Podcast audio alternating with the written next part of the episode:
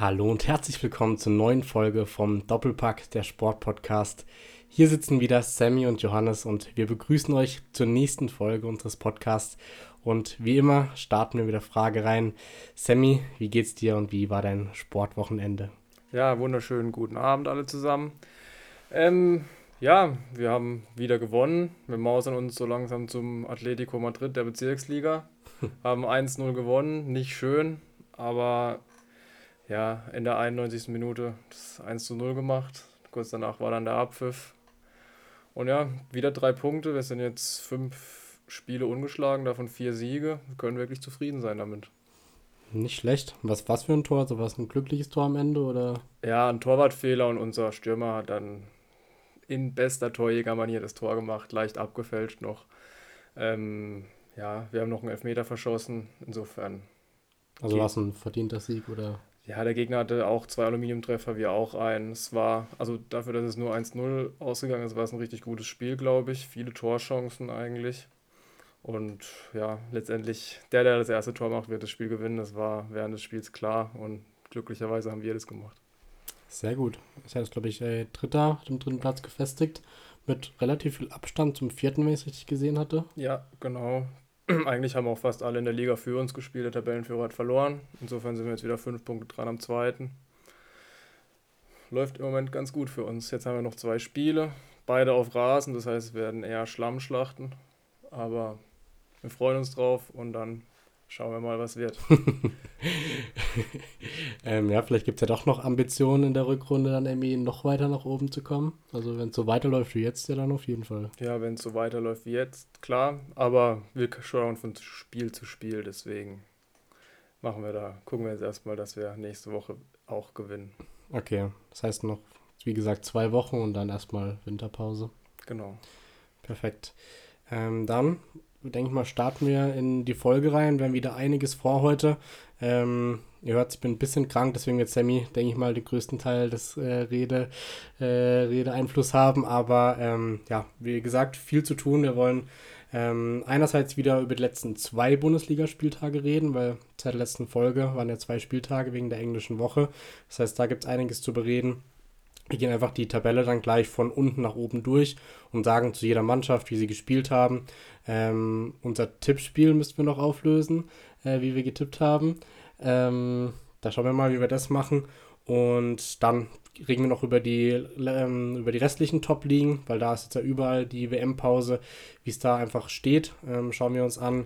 Dann war wieder Football, es war wieder Formel 1, also es war wieder richtig äh, viel los, äh, worüber wir reden können. Dann wollen wir natürlich auch weiter einen Blick auf die WM werfen. Sammy hat sich das sehr gut vorbereitet ähm, und hat sich mal die ganzen ähm, Teams angeguckt, der Gruppe A bis D, glaube ich. Genau, das heißt heute A bis D und dann ähm, nächste Woche E bis G. Bis H, ja. Bis H, okay. Ähm, genau, schauen wir dann nächste Woche auf die Teams und einfach da, welche Spieler sind herauszuheben und was kann man erwarten von den Gruppen. Und ja, dann denke ich, starten wir mit der Bundesliga. Und da ist ja aktuell der FC Schalke 04 letzter. Und wir reden jetzt mal über die letzten zwei Spiele kurz von Schalke. Ja, Schalke hat gegen Mainz 05 und FC Bayern gespielt. Einen Sieg haben sie geholt. Natürlich klar, dass der nicht gegen Bayern war. Gegen Mainz aber konnten sie gewinnen durch ein Tor von Simon Terodde mit 1 zu 0. Ähm, herausragend im Spiel für mich Alex Kral. Ähm, hat ein super Spiel gemacht, den hatte ich noch gar nicht so auf dem Schirm. Der ist ja vor der Saison von Spartak Moskau gekommen aufgrund des Krieges Russland gegen Ukraine. Und ja, ähm, verdienter Sieg für Schalke, haben sich da gut geschlagen eigentlich. Nur am Samstagabend im Topspiel war dann nichts zu holen. Ähm, Bayern hat es sehr souverän gespielt, ohne groß Körner zu lassen, glaube ich. Da haben sich schon einige für die WM geschont. Und ja, hier die Tore Gnabry und Choupo-Moting, aber Schalke eigentlich ohne Chance. Aber sie haben gekämpft, das muss ja. man ihnen zugute halten. Ja, ich denke, sie haben sich gar nicht schlecht angestellt. Also ich glaube, wir haben beide höher getippt. Ich würde sagen, einfach, wenn wir am Ende durch sind mit der Bundesliga, ähm, rechnen wir kurz für uns zusammen, wie unsere Tipps waren und geben dann mal den Zwischenstand durch. Ähm, aber ich glaube, Schalke konnte ganz gut leben mit dem 0-2 gegen die Bayern und haben ja, wie gesagt, äh, die Woche davor sogar gewonnen. Von dem her, ja, denke ich, liefen die, die zwei Spiele besser als gedacht, vielleicht sogar für Schalke. Ähm, dann Bochum äh, machen wir weiter. Äh, wir haben die am vorletzten Spieltag gespielt. Also Bochum hatte ja letzte Woche gegen Dortmund verloren und jetzt haben sie sechs Punkte aus zwei Spielen geholt. Stimmt. Erst am Dienstagabend Gladbach geschlagen, überraschend. Und dann haben sie am Samstagmittag gegen den FC Augsburg gewonnen. Genau. Ähm, herausragender Moment bei den Bochumern Antwiace.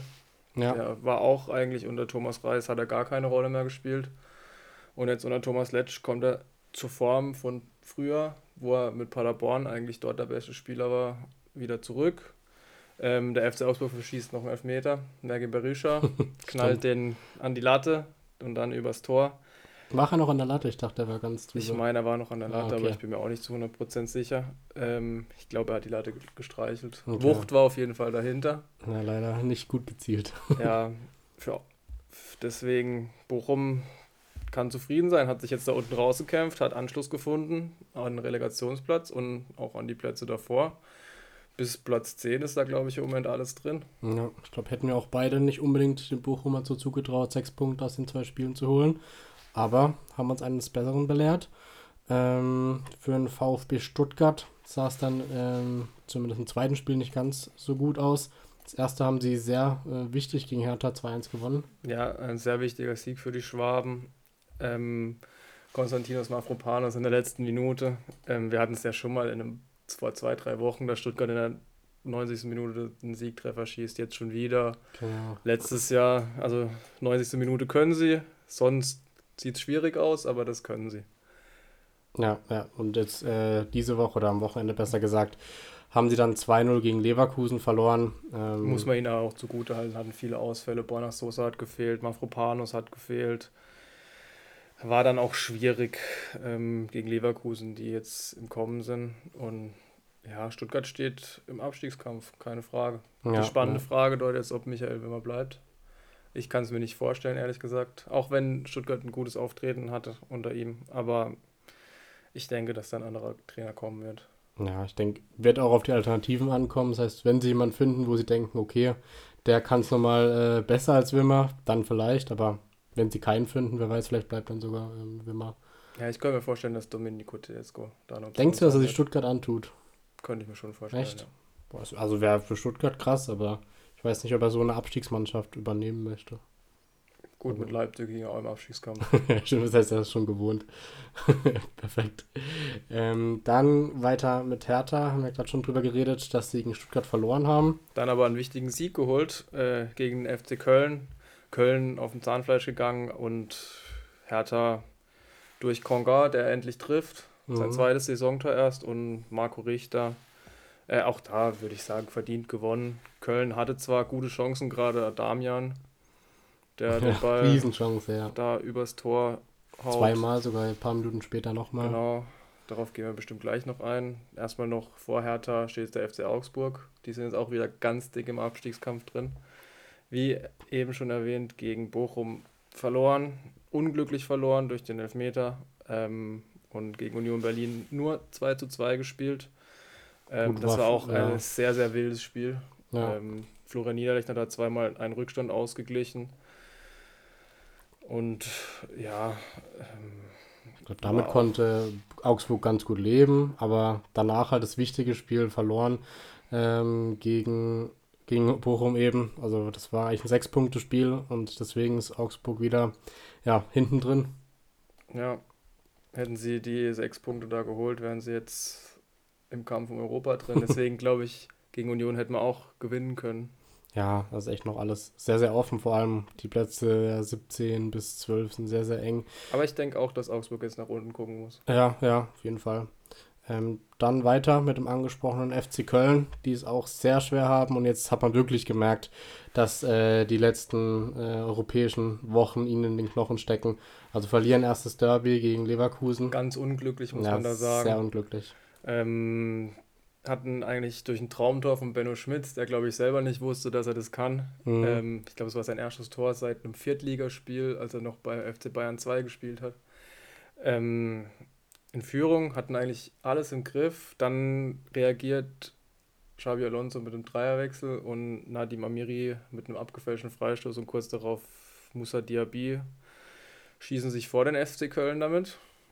Und eben, wie schon angesprochen, gegen Hertha Riesenchancen liegen lassen. Adamian, Lindenmeiner, wirklich ärgerlich verloren. Aber wie gesagt, so ist Fußball und Köln muss auf jeden Fall nach unten schauen. Haben jetzt nicht mehr die Dreifachbelastung. Ja. Deswegen können sie sich jetzt voll auf die Bundesliga konzentrieren. Ich gehe auch schwer davon aus, dass sie nochmal nachrüsten werden im Winter. Ja, ich denke auch. Gerade im Mittelfeld durch die Verletzung von Dejan Lubicic fehlt da einer der besten, würde ich sagen, der letzten Saison und auch der ersten Spiele. Und ich denke, dass da nochmal was kommen wird. Eventuell geben sie ja auch Skiri ab. Das steht ja sowieso immer im Raum. Ja. Und sie brauchen eigentlich auch noch einen Stürmer. Ich glaube, Steffen Teges ist da nicht die Antwort. Ja, ich glaube, gerade auf der Stürmerposition werden sie definitiv nochmal nachlegen. Ähm, aber wurden zum Saisonstart wieder sehr gelobt, aber die letzten Wochen lief es nicht mehr so bei Köln. Sind jetzt nur noch Platz 13. Platz 12 dann wiederum Leverkusen. Für die läuft es seit einigen Spielen wieder besser. Die ähm, haben jetzt hier nämlich äh, sechs Punkte geholt, die letzten zwei Spiele. Ja, sie haben jetzt aktuell das Spielglück, was ihnen am Anfang der Saison gefehlt hat. Ähm, gegen Köln eben gewonnen und auch gegen den VfB Stuttgart. Zwei wichtige Duelle da unten drin. Und ich glaube, jetzt haben sie sich auch jeglicher Abstiegssorgen entledigt. Also ja. muss man so ehrlich sagen, die Mannschaft hat einfach zu viel Qualität um da unten zu stehen. Ja, wenn dann in der Rückrunde auch noch sehr wahrscheinlich Florian Wirtz ähm, dazu stoßt, äh, dazu stoßen wird, der jetzt ja nicht für die WM nominiert ist, ähm, was Leverkusen wahrscheinlich sogar erfreuen wird mhm. äh, und er sich nochmal auf seine Reha konzentrieren kann und dann haben sie nochmal eine Qualität mehr und da denke ich auch eher, dass es für Leverkusen nochmal weiter nach oben gehen ja, wird. Ja, und es sind jetzt auch viele Spieler, die tatsächlich nicht zur WM müssen. Patrick Schick, Adam Loschek, Paulinho, wenn er spielen darf. Vielleicht ja, ändert sich Andrich, da noch was. Demir bei Andrich, Jonathan Tah ebenfalls nicht. Kosunu auch nicht dabei, Tabsoba. Die sind ja im Prinzip alle da. Ja, ja. Wird Xabi Alonso auch äh, freuen wahrscheinlich. Ja. Ähm, dann weiteres Sorgenkind eher Hoffenheim.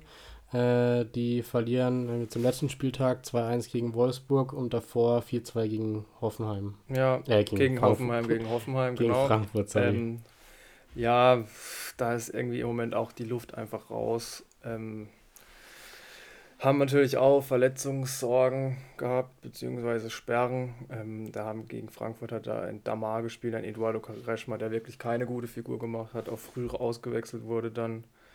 Ähm, es läuft in eine ganz falsche Richtung bei Hoffenheim und die sind sicherlich froh, dass jetzt die WM-Pause kommt. Ähm, gegen Wolfsburg auch eigentlich 1-0 geführt, aber dann hat Wolfsburg das Spiel gemacht, Kabak dann noch mit einem Eigentor. Ja, also beide Niederlagen, würde ich sagen, waren relativ verdient. Ja, ähm, Frankfurt hat sie an die Wand gespielt. Das war ein spektakuläres Spiel, muss man sagen, am Dienstag, beziehungsweise am Mittwoch. Ähm, aber Hoffenheim war da ohne Chance.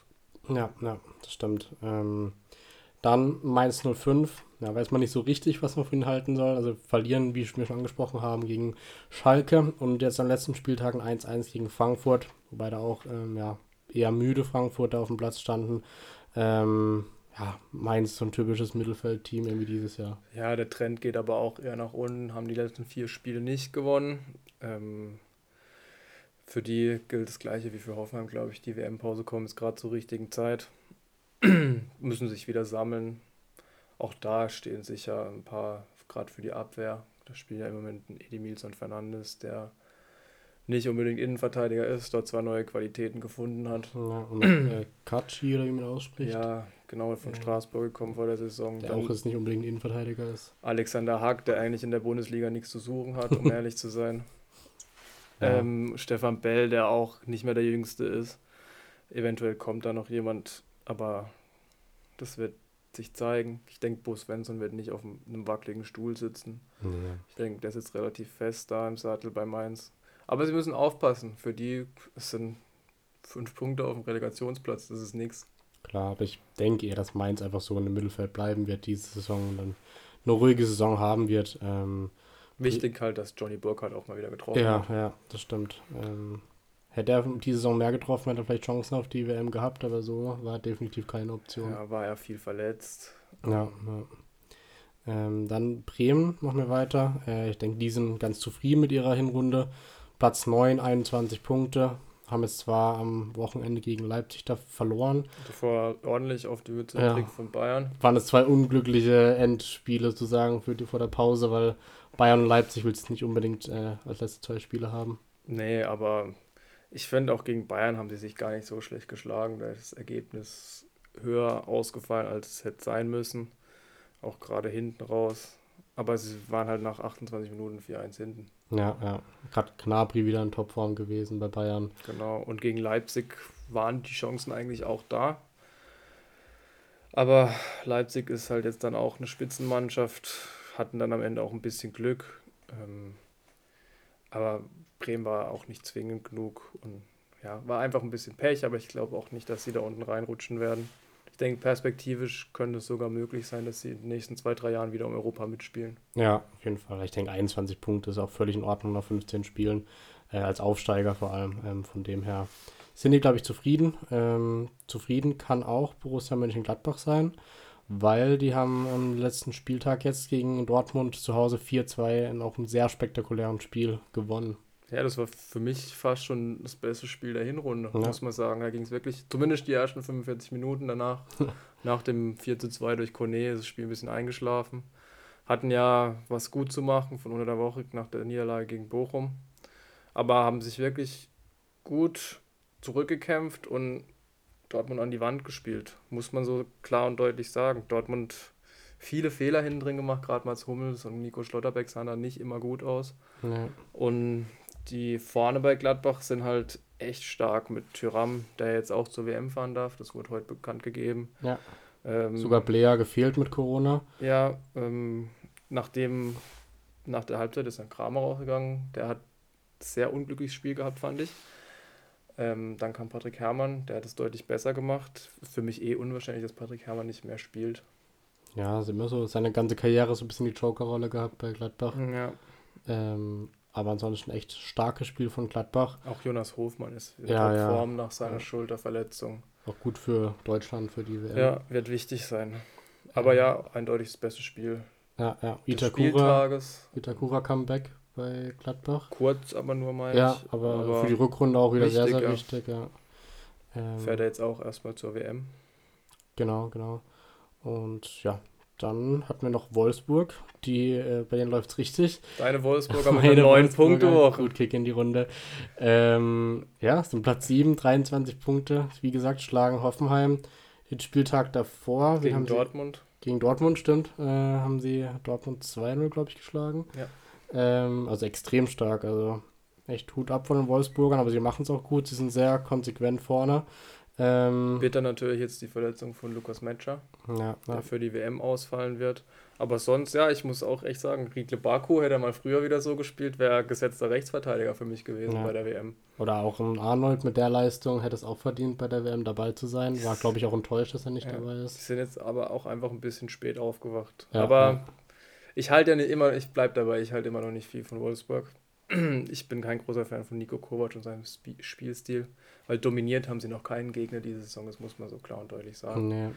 Aber sie machen ihre Chancen. Und Ja, das Also- wirklich. In unserer ersten. Folge ging es, glaube ich, noch darum, dass äh, Kovac mit einem Fuß schon entlassen war und jetzt äh, hier gefühlt das äh, Top-Team der letzten Spiele ist Wolfsburg geworden. Ja. Ja, also so schnell kann es gehen. Wie gesagt. Mit Bayern, glaube ich, die einzigen, die eine 9-Punkte-Woche hatten. Ja, ja. Dortmund hatte sie nämlich nicht. Ähm, zwei Niederlagen, nur Platz 6. Die werden nicht zufrieden sein mit ihrem Ende der Hinrunde. Oder? Ja, also Mentalitätsprobleme. Ich, da muss man leider dabei bleiben und das Wort wird auch immer wieder auftauchen. Ich sehe halt wirklich nicht wirklich einen großen Unterschied zu Marco Rose letztes Jahr. Nee, also ja, der Anfangseffekt ist eben ein bisschen verpufft. Also die Abwehrleistung, gerade jetzt gegen Gladbach, war wirklich Horror. Also was Hummels und Schlotterbeck da gespielt haben, war echt nicht gut. Ähm, von dem her auch ein starker Abwärtstrend zu erkennen bei Dortmund die letzten Spiele. Ja, auf jeden Fall. Ähm, wer für mich im Moment bei Dortmund sehr gut spielt, ist Julian Brandt, der auch für mich verdient jetzt zur WM fährt, weil Ja. er, äh, hast du das erste Tor gesehen? Das war technisch überragend. ja, stimmt. also das kann man nicht besser machen. Ähm, Nico Schlotterbeck auch mit dem Tor, sonst aber katastrophal. Ähm, bin gespannt, ob der spielen wird bei der WM. Mokuku sehr unauffällig jetzt gegen Gladbach. Bellingham, ich will der Einzige, der immer rausstricht, aber egal in welchem Spiel. Ähm, aber.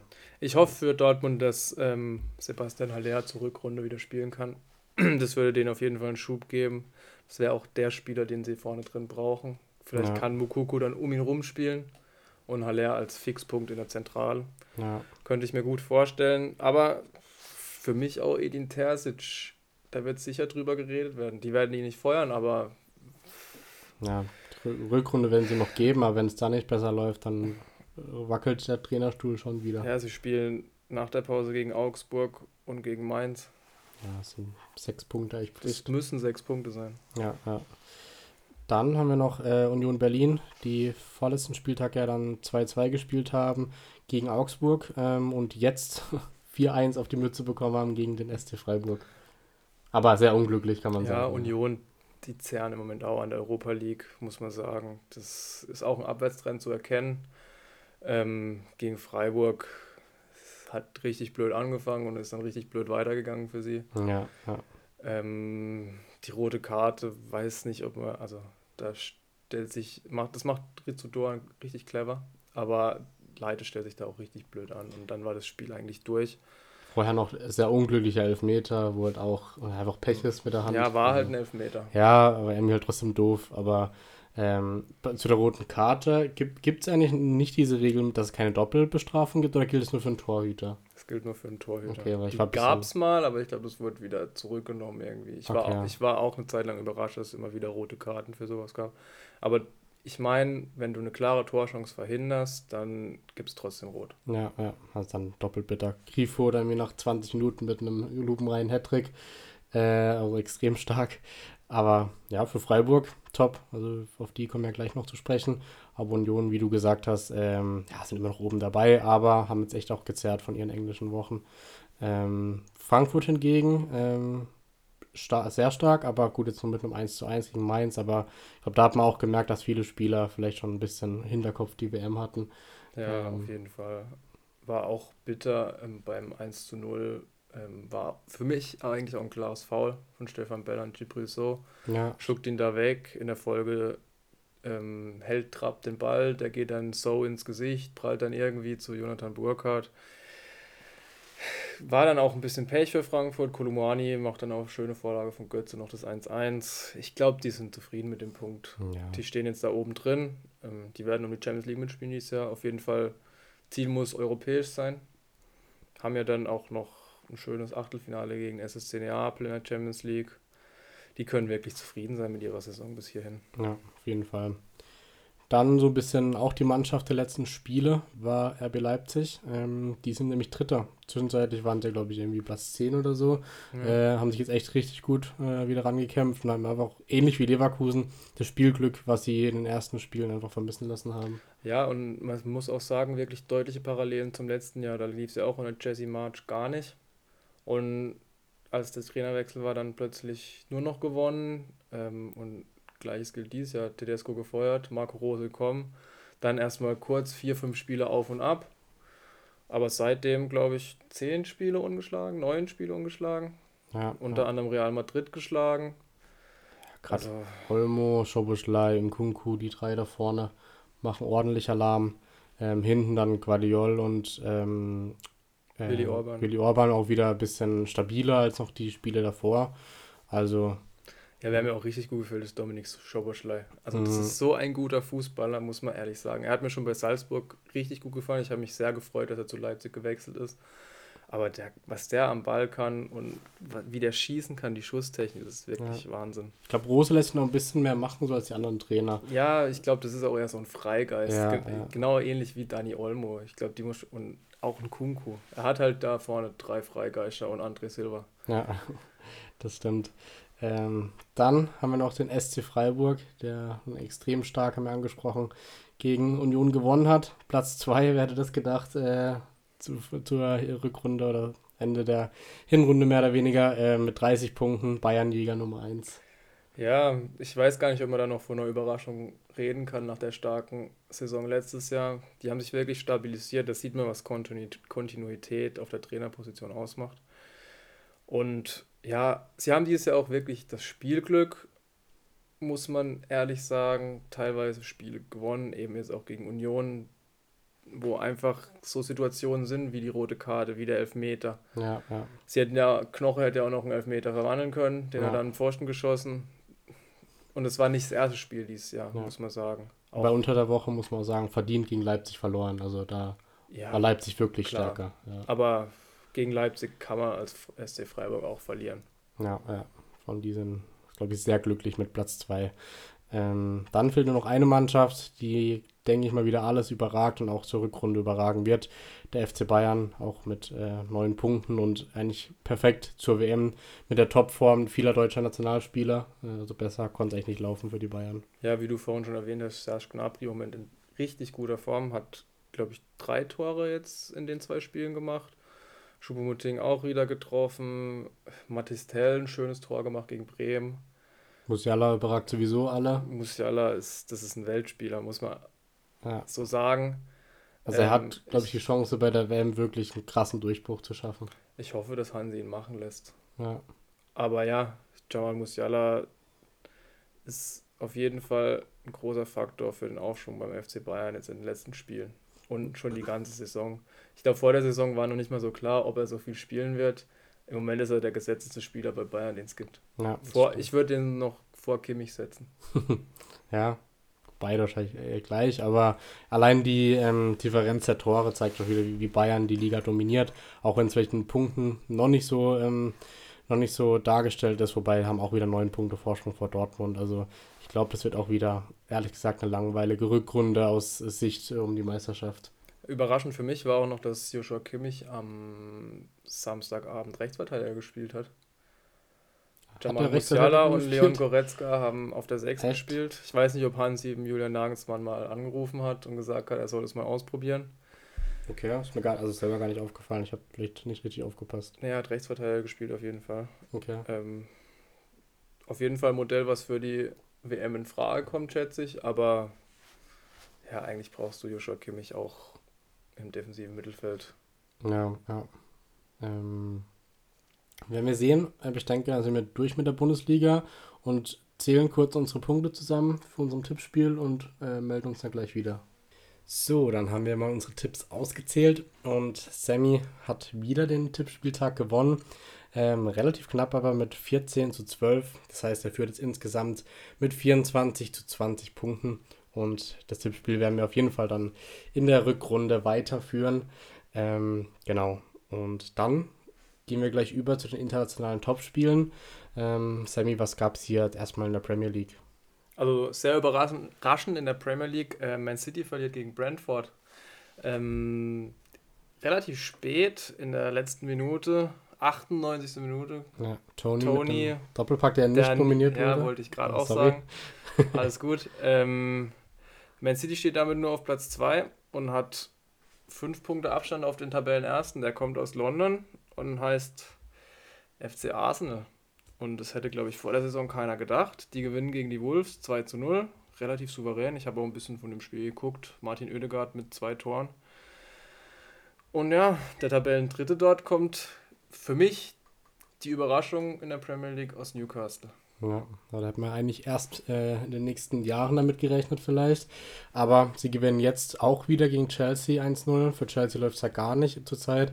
Sind nur Platz 8. Ähm, da hat sich der Trainerwechsel überhaupt nicht gelohnt, kann man eigentlich im Moment Nee. sagen.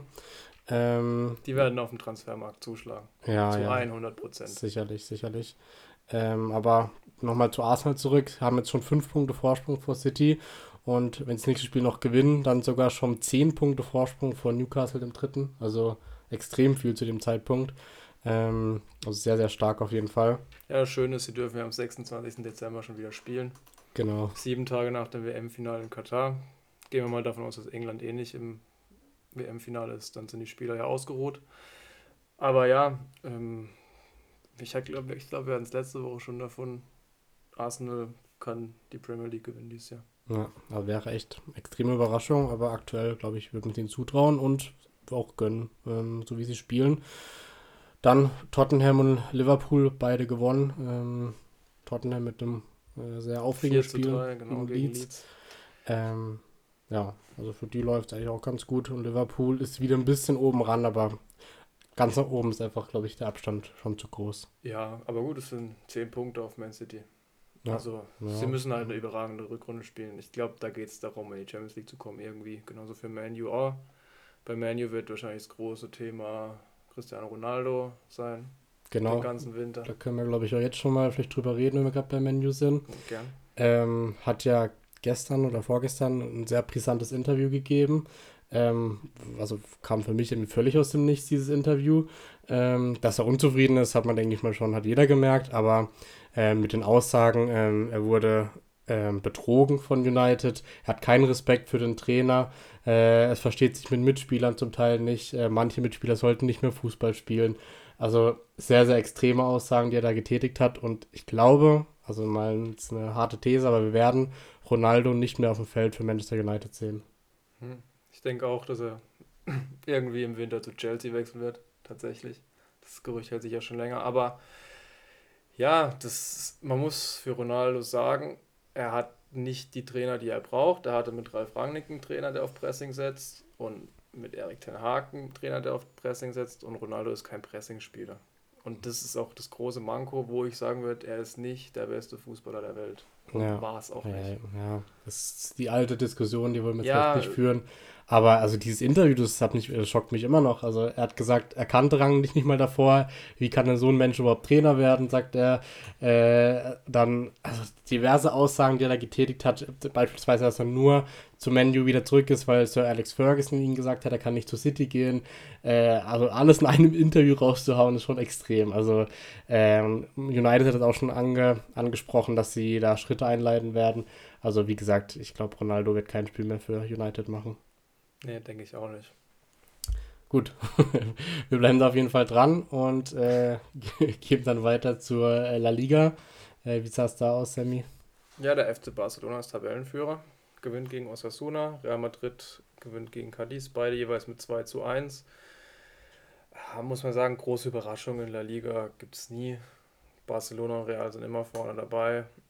Atletico vielleicht, die haben ein bisschen eine Durchstrecke, haben auch wieder gegen RCD Mallorca verloren.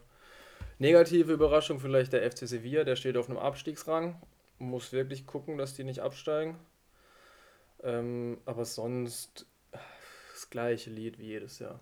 Barca ja. und Real machen das oben unter sich aus und der Rest dahinter. Ja, das stimmt. Also das sieht schon sehr, sehr deutlich aus, ob es dann Barca oder Real wird. Die beiden baskischen Clubs aus San Sebastian und Bilbao machen einen sehr guten Job auf 3 und 4. Bilbao ja sowieso, muss man den auch wirklich zugute halten, nur mit baskischen Spielern zu spielen. Und, und trotzdem, Jahrzehnten, also ich, ich glaube, die sind noch nie abgestiegen, oder? Nee, ich glaube nicht, ja. Ähm, die machen einen sehr guten Job, muss ja. man wirklich so sagen. Ja, ja das stimmt. Also extrem stark. Ähm, aber sonst gab es, glaube ich, zu La Liga nicht so viel zu sagen. Ähm, dann hatten wir noch die Serie A. Da zieht weiter Neapel einsam ihre Kreise oben. Genau. Ähm, ja, die spielen auch wirklich gut. Das hatten wir ja die letzten Wochen schon immer wieder als, Thema. Neu vielleicht jetzt, dass Juventus so langsam endlich wieder in die Spur kommt. Gut für sie. Der Rest schwächelt alles ein bisschen. Zwar haben die Mailänder Clubs ebenfalls gewonnen, aber es wirkt alles nicht souverän in Mailand. Und ich glaube nicht, dass Neapel da noch jemand abfangen kann dieses Jahr. Ja, also gerade wenn sie so weiterspielen, dann sieht es stark nach Meisterschaft aus für Neapel. Ja, hoffentlich verletzt sich keiner. Ja. Quaratschkelia gerade, der mir sehr, sehr gut gefällt. Aber ja, ich hoffe, dass Neapel das schafft. Die waren ja, glaube ich, schon ewig nicht mehr italienischer Meister. Das müsste noch aus Zeiten von Diego Armando Maradona sein. Ja, also ich kann mich auch zumindest nicht daran erinnern, dass wir da schon gelebt haben. Und haben dann, also ich kenne sie noch, als sie in der zweiten Liga gespielt haben, eine Zeit lang. Ja, ja. Deswegen freut es mich wirklich für die, auch für die Fans. Die süditalienischen Fans sind ja eher eine Sache für sich, muss man sagen. Aber. Genau, dann ähm, können wir, glaube ich, weiter zur Liga A. Da gab es wieder einen deutlichen Sieg zum Abschluss für PSG. Und ja, sind auch wieder auf jeden Fall souverän vorne. Aber äh, ich sehe gerade, das Überraschungsteam wahrscheinlich ist dann Lens in dem Fall, weil die sind gar nicht so weit hinter PSG. Ja, stimmt. Der RC Lens macht es wirklich gut dieses Jahr. Haben sich eine gute Mannschaft zusammengestellt. Äh, weiß nicht, aus FIFA kennt man natürlich Fofana. Mhm. Aber sonst muss ich ehrlich sagen, sagt mir das jetzt auch nicht so viel. Dann so, der Ex-Augsburger spielt damit. Also damit Platz 2 in der Liga A ist schon stark. Ja, auf jeden Fall. Die hatten letztes Jahr haben sie auch schon um Europa mitgespielt. Ähm, genau. Und die Straßburger, auf die wir ja auch ein Auge haben aufgrund der räumlichen Nähe, muss man sagen, für die sieht es gar nicht so gut aus. Die sind 19. Ja, ja. Weil nur zwei Punkte hinterm Nicht-Abstiegsplatz. Ja, ist auch sehr eng da unten in Frankreich. Ja. Ähm, bis hoch zu Lyon, die sind auf Platz 8. Aber ja, ich, Paris wird Meister. Ja, mit der Mannschaft, also die werden sich nicht nehmen lassen. Äh, wobei da auch wieder der volle Fokus definitiv aufs Achtelfinale sein wird gegen Bayern. Ähm, aber ich glaube, arg viel mehr gibt es dann auch zur Liga A nicht zu sagen.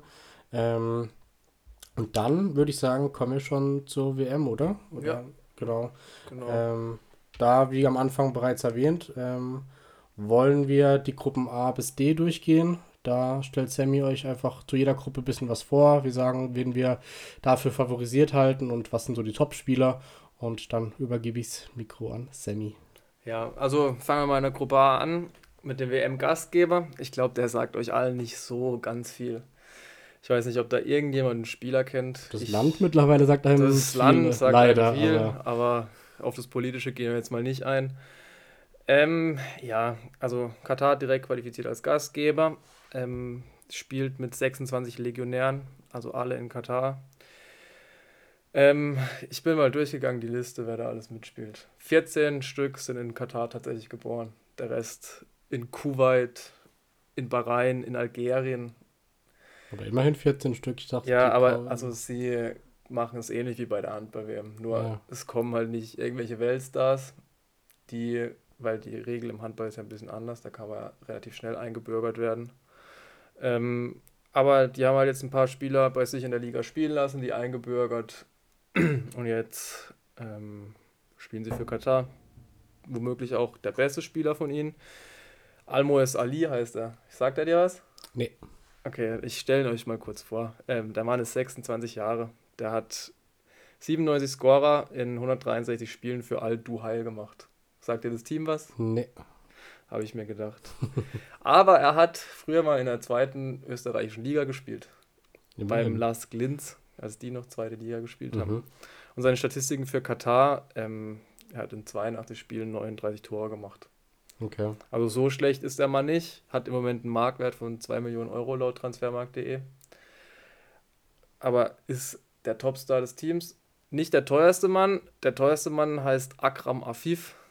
Der hat mal neun Spiele für Sporting Gijon in der La Liga gemacht. Mhm. Das sind so die mit der meisten Erfahrung außerhalb von Katar. Der Rest, viele Spieler haben beim KS Eupen gespielt. Das sagt wahrscheinlich auch nicht so vielen von euch was. Die sind aktuell 15 in Belgien. Da sind auch Kataris am Werk, wollten den Verein aufbauen. Mhm. Haben ähnlich wie vor, vor ein paar Jahren die Saudi-Arabier, die haben auch sehr viele nach, in die La Liga geschickt, zu Valladolid und so. Die haben dort nicht ein Spiel gemacht, aber sie waren halt dort. Ähm, wollten so das, das Team stärken. Hat nicht so geklappt. Zu Saudi-Arabien kommen wir auch nachher noch. Da gibt es auch noch ein paar Sachen zu erzählen. Ähm, Katar hat in der WM-Quali mitgespielt in Asien, weil sie wahrscheinlich nichts anderes zu tun hatten oder da noch ein Platz frei war. Haben ihre Gruppe mit sieben Siegen und einer Niederlage gewonnen vor dem Oman, Indien, Afghanistan und Bangladesch. Das, ein, das, ja, das eine Unschieden war gegen Indien. Und dann im Vorfeld der WM haben sie jetzt noch ein paar Freundschaftsspiele ausgetragen. Ähm, 2 zu 1 gegen Bulgarien gewonnen, 0 zu 0 gegen Slowenien, 1 zu 1 gegen Jamaika. Dann die einzige Niederlage kam gegen Kanada, 0 zu 2. Dann ein 2 zu 2 gegen Chile, 2 zu 1 gegen Panama gewonnen, 1 zu 0 gegen Honduras gewonnen und 1 zu 0 gegen Albanien gewonnen. Also, also überrascht mich gerade ehrlich gesagt. Also ich habe das überhaupt nicht mitbekommen, also logischerweise nicht. Aber es sieht echt gar nicht so schlecht aus. Also. Ich habe es ehrlich gesagt auch nicht mitbekommen. Ich bin da wirklich tief in die Materie rein, habe mir das alles angeguckt. Aber also die 26 spielen alle in Katar. Die spielen alle bei den gleichen Vereinen, die kennen sich, ja. was natürlich ein Vorteil ist. Aber ich rechne jetzt nicht so viel mit denen, muss ich ehrlich sagen. Ähm, Trainer vielleicht noch interessant, Felix Sanchez, sagt wahrscheinlich auch nicht so vielen was. Der war Trainer in der Barca-Jugend und dann bei jeglichen U-Nationalmannschaften von Katar. Mhm, okay. Ähm, vielleicht kurz dazu zu sagen, Katar ist in der Gruppe A mit Ecuador, Holland und Senegal. Ähm, warst du schon für, zum Thema Katar bei dir? Oder? Ah, ich habe noch, äh, sie haben ja zwei, äh, 2019 bei, dem, bei der Copa America mitgespielt. Mhm. Da laden, werden ja immer zwei Mannschaften eingeladen, weil sie sonst die Gruppen nicht voll kriegen. Da waren es 2019 Japan und Katar. Und da haben sie 2 zu 2 gegen Paraguay gespielt und 0 zu 1 und 0 zu 2 gegen Kolumbien und Argentinien verloren. Also so schlecht sind die Ergebnisse gegen die Top-Teams dort auch nicht Ja. gewesen. Also meine, meine ursprüngliche Frage wäre gewesen, denkst du, die werden in jedem Spiel abgeschlachtet, aber äh, so wie es jetzt gerade wirkt, ja eben wahrscheinlich nicht. Ich glaube, sie haben eine gute Chance im Eröffnungsspiel gegen Ecuador. Ja, ja. War ja auch zum Beispiel Südafrika, hat ein gutes Spiel gemacht gehabt gegen ähm, Mexiko damals bei ihrem Eröffnungsspiel. Äh, Brasilien hat ihr Spiel gegen Kroatien gewonnen gehabt, dann Russland hat ihr Spiel gewonnen gehabt, gegen Saudi-Arabien meine ich, sogar relativ deutlich. Mhm. Ähm, deswegen, ich rechne schon mit denen, dass sie gegen Ecuador gewinnen können. Dann können wir vielleicht auch gleich zu Ecuador springen. Da gab es ja eine Kontroverse vor der WM. Ähm, Brian Castillo hat mit falschen Ausweispapieren gespielt in einem WM-Qualifikationsspiel. Peru und Chile hatten dann Einspruch eingeleitet. Dieser wurde jetzt aber vor zwei oder drei Wochen abgeschlagen. Also der hatte, er ist ecuadorianischer Staatsbürger, aber hatte falsche Ausweispapiere. Mhm. Ähm, ja, natürlich vor einer WM kein schönes Thema für Ecuador. Ähm, aber ja, sie wurden Vierter in ihrer WM-Quali-Gruppe. Äh, der Kader war bis jetzt noch nicht bekannt gegeben, aber die größten Stars sind wahrscheinlich, die man kennt, Ena Valencia. Der hat vor vier Jahren, nee, vor acht Jahren bei einer WM ein bisschen für Aufregung gesorgt. Ist der Hat von, von Manchester United oder? Nee, der, das ist ein anderer, der Ja. ist jetzt schon in Rente. Aber Okay. Ena Valencia hat, glaube ich, gegen die Schweiz getroffen gehabt. Das war Mhm. vor acht Jahren. Dann noch zwei Spieler von Brighton. Und das war mir auch nicht so bewusst. Äh, Pervis Istupinian. Mhm. Der könnte manchen Leuten was sagen. Und Moises Caicedo. Und der Moises Caicedo ist 21 Jahre und hat einen Marktwert von 38 Millionen Euro. Also ist definitiv der Star von ähm, Ecuador. Ja, auf jeden Fall. Und Ena Valencia in zwölf Spielen dieses Jahr 17 Scorerpunkte für Ecuador. Mhm. Äh, für Fenerbahce meine ich. Der spielt inzwischen bei Fenerbahce. Aber die letzten Spiele waren alles 3-0-0. Und da war ein 0-0 gegen Irak dabei. Also, ja, ist ein machbarer Gegner für Katar zum Auftakt, würde ich sagen. Und aus der Bundesliga bekannt Piero Hincapié von Bayer Leverkusen und Carlos Grueso vom FC Augsburg, der sich jedoch verletzt hat und noch nicht klar ist, ob er mit zur WM kann. Okay. Aber das heißt ja auf dem Papier auf jeden Fall eigentlich trotzdem von der Mannschaft her Ecuador ähm, favorisiert, aber mit den Gegebenheiten äh, Katar vielleicht mit einer Überraschung hier zum Start. Aber könnte auch ein richtig schlechtes Spiel werden, wenn wir ehrlich sind. Ja, ja. Könnte es echt wird sein. nächsten Sonntag um 17 Uhr stattfinden. Aber das sind auf jeden Fall die zwei Außenseiter in der Gruppe für mich. Ähm, der dritte Club, beziehungsweise die dritte Nation in der Gruppe ist der Senegal. Ähm, Sadio Mané hat sich verletzt. Noch nicht klar, ob er spielt. Er wurde auf jeden Fall mal nominiert. Ich glaube, wenn dann eher im späteren Verlauf, wenn es gut läuft, dass er spielt. Ja, ich könnte mir auch vorstellen, dass er gegen die Niederlande noch geschont wird. Aber Senegal ist aktuell auf Platz 18 auf, in der FIFA-Weltrangliste. Ist der amtierende Afrika-Cup-Sieger. Haben sicher manche mitgekriegt, das Elfmeterschießen zwischen Ägypten und dem Senegal. Und das gleiche gab es ja dann auch noch in meiner WM-Qualifikation. Auch Ägypten gegen Senegal. Und wieder hat der Senegal ähm, die Oberhand gehabt. Ähm, das, sie hatten bis jetzt erst zwei WM-Teilnahmen. Sicher auch was, was nicht, was, also für mich war es überraschend tatsächlich. Mhm. Ähm, 2002 waren sie im Viertelfinale gegen die Türkei damals. Da habe ich, ich habe ein Buch daheim von der WM 2002, ich habe es so oft durchgeguckt. da war, ähm, sie haben ja das Eröffnungsspiel gegen den Weltmeister Frankreich gehabt und 2 zu 0 gewonnen, glaube ich. Mhm. Ähm, das war ein Riesending damals. Und 2018 wurden sie Dritter in der Gruppe hinter Polen, Japan und Kolumbien. Ähm, nicht dabei bei, beim Senegal ist Moussa Niakate, auch bekannt aus der Bundesliga. Ähm, dafür Abdou Diallo, Sadio Mané, wie schon gesagt. Und Ismail Jakobs, den hatte ich auch nicht so auf dem Zettel. Der war deutscher U-Nationalspieler, spielt jetzt beim AS Monaco. Früher, oh, wo hat er denn gespielt? In Stuttgart? Meine ich. Ich weiß nicht. In Stuttgart hat er gespielt. Ähm, dann zu Monaco gegangen, zu Nico Kovac damals. Ähm, genau. Und auf dem Papier sieht das Team eigentlich echt gut aus. Mit Mondi, ein super Torhüter. Koulibaly von Chelsea, einen großen, körperlich starken Innenverteidiger. Ähm, Im Mittelfeld Ghana Gay und Jaco Kouate, auch zwei Premier League-Spieler. Und vorne auch Ismail Assar, der Top-Torschütze tatsächlich vom Senegal dieses Jahr. Also die haben schon kein schlechtes Team. Mit ja. denen kann man rechnen, wenn Sadio Mané fit wird. Ich wollte gerade sagen, Mané wäre halt echt ein extrem bitterer Ausfall. Ich glaube, der ist auch so ein bisschen der Nationalheld von Senegal.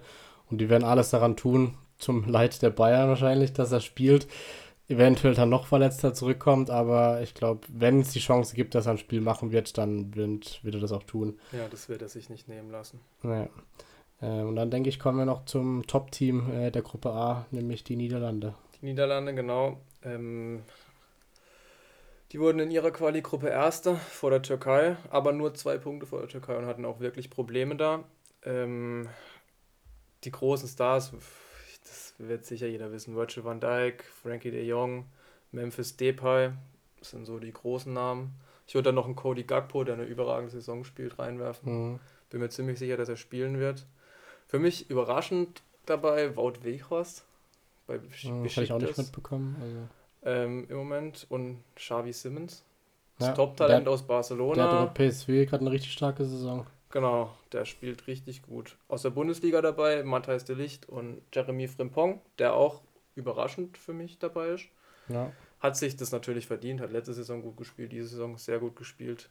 Aber noch nie ein Spiel für die holländische A-Nationalmannschaft gemacht. Ähm, nicht dabei dafür sind Marc Flecken, was ich gut, man muss sagen, als Freiburg-Fan auch. Ja, aber auch objektiv finde ich das unberechtigt, ehrlich gesagt. Wer sind die Torhüter, die mitgenommen wurden? Justin Bilo, Andries Noppert und Remco Passfair. Ich glaube, da kann man den äh, Zweitplatzierten äh, der Bundesliga, den Torwart davon ruhig mal mitnehmen. Also, da kann man sogar drüber diskutieren, ob der nicht die Nummer 1 sein sollte. Ich würde auch sagen, auch mal ohne die Freiburg-Brille hätten sie durchaus darüber nachdenken können. Ähm, ich glaube, Ryan Gravenbech ja auch nicht, äh, nicht nominiert. Da hat sich der Wechsel zu den Bayern nicht ausgezahlt. Muss man auch ganz klar sagen. Ich fand es auch enttäuschend, dass er bis jetzt nicht wirklich viel gespielt hat. Aber ja, ärgerlich für ihn natürlich. Gut, wenn er reinkam, er, hat, er war schwierig, aber er hat echt immer guten Eindruck gemacht, fand ich. Also ja, er war motiviert. Er erinnert mich ein bisschen an Paul Pogba. Ja, ja. Mm, aber ja, 2018 waren die Holländer ja nicht dabei. Ja. Aber es ist jetzt die elfte WM-Teilnahme, waren schon dreimal im Finale. Natürlich der meiste im Kopf wahrscheinlich noch das Finale gegen Spanien. Ähm, beim Finale gegen Deutschland 1974 waren wahrscheinlich noch nicht so viele live dabei. Aber ja, ich glaube, sie spielen um den Titel mit. Ja. Louis, Aber, Louis van Raal, der Trainer, ja. Genau, Louis van Raal, der Trainer. Aber ich weiß nicht, wie das wie viele Mal ist er jetzt Bonds Coach. Ich glaube, das vierte oder fünfte Mal. Bis jetzt hat es noch nie geklappt. In der Nations League waren die Ergebnisse eigentlich auch echt gut. Haben gegen Wales 3-2 gewonnen, 2-0 gegen Polen gewonnen, 1-0 gegen Belgien. Also mit denen wird zu rechnen sein, auch wenn sie in der Quali-Gruppe wirklich Probleme hatten. Ja, vielleicht nicht ganz der Top-Favorit auf die WM, aber definitiv einer der Mitfavoriten. Ähm, dann haben wir die Gruppe A durch. Ich denke, offensichtlich für uns beide, Senegal und Holland, äh, rechnen wir echt damit, dass sie durchkommen. Ja. Ähm, ich ja. bin echt gespannt aufs Eröffnungsspiel. Das wird wahrscheinlich ein richtiges Scheißspiel. Aber wer weiß, vielleicht. ich kann Katar gar nicht einschätzen. Nee, also ja, kann glaube ich niemand so richtig einschätzen. Aber ja, ich, ich gönn's lieber Holland und Senegal weiterzukommen. Ähm, dann machen wir weiter mit der Gruppe B. Hier haben wir England, Iran, USA und Wales. Ähm, eigentlich auch eine ziemlich interessante Gruppe. Ähm, was hast du da zu sagen, Sammy? Ja, England spielt mit 25 Legionären plus Jude Bellingham. Stimmt, ja. Ähm, da waren auch ein paar Überraschungen dabei im Kader, muss ich sagen. Harry Maguire ist dabei. Ähm, ich kann es einfach nicht nachvollziehen, wie man den mitnehmen kann. Und ich glaube, da stimmen 99% der Engländer zu. Und einen ganz wichtigen Verteidiger nicht mitnehmen. Tomori. Fikayo Tomori ist nicht dabei, genau. Auch Jaden Sancho nach einer schlechten Saison bisher nicht nominiert. Tony, hatten wir vorhin schon drüber geredet, ebenfalls nicht dabei. Und Reese James verletzt. Ja. Mm, dafür sind Ben White, James Madison und Callum Wilson dabei. Die haben kein einziges Spiel in der Quali gemacht. Mhm. Die waren, glaube ich, teilweise noch, also Madison war ziemlich sicher noch nie nominiert für England. Hat sich aber natürlich verdient, keine Frage. aber ich hätte einen Tony auf jeden Fall mitgenommen. Also der ja. macht einen richtig guten Job bei Brentford. Auf jeden Fall einen Tomori anstatt äh, McGuire mitnehmen. Also klar, also McGuire war ja Kapitän, glaube ich, oder ist er noch Kapitän? Harry, Harry Kane ist, glaube ich, Kapitän ja. jetzt. Aber ja, ist eine sehr diskutab diskutable Figur in England. Ähm, Hat man ja auch im letzten Spiel gegen Deutschland gesehen. Hat einen rabenschwarzen Tag gehabt. Ähm, England dadurch auch, abgestiegen aus der Nations League in ja. Gruppe B. Ähm, die letzten Spiele waren 0 zu 4 gegen Ungarn, 0 zu 1 gegen Italien, die ja auch nicht bei der WM dabei sind, und 3 zu 3 gegen Deutschland. Also ich weiß auch nicht, was man von England erwarten kann. Für mich könnte es zwischen Gruppen aus und Finale alles ja, sein. Vom ja, Kader her müssten sie ins Finale kommen, weil ich glaube, sie haben den teuersten Kader.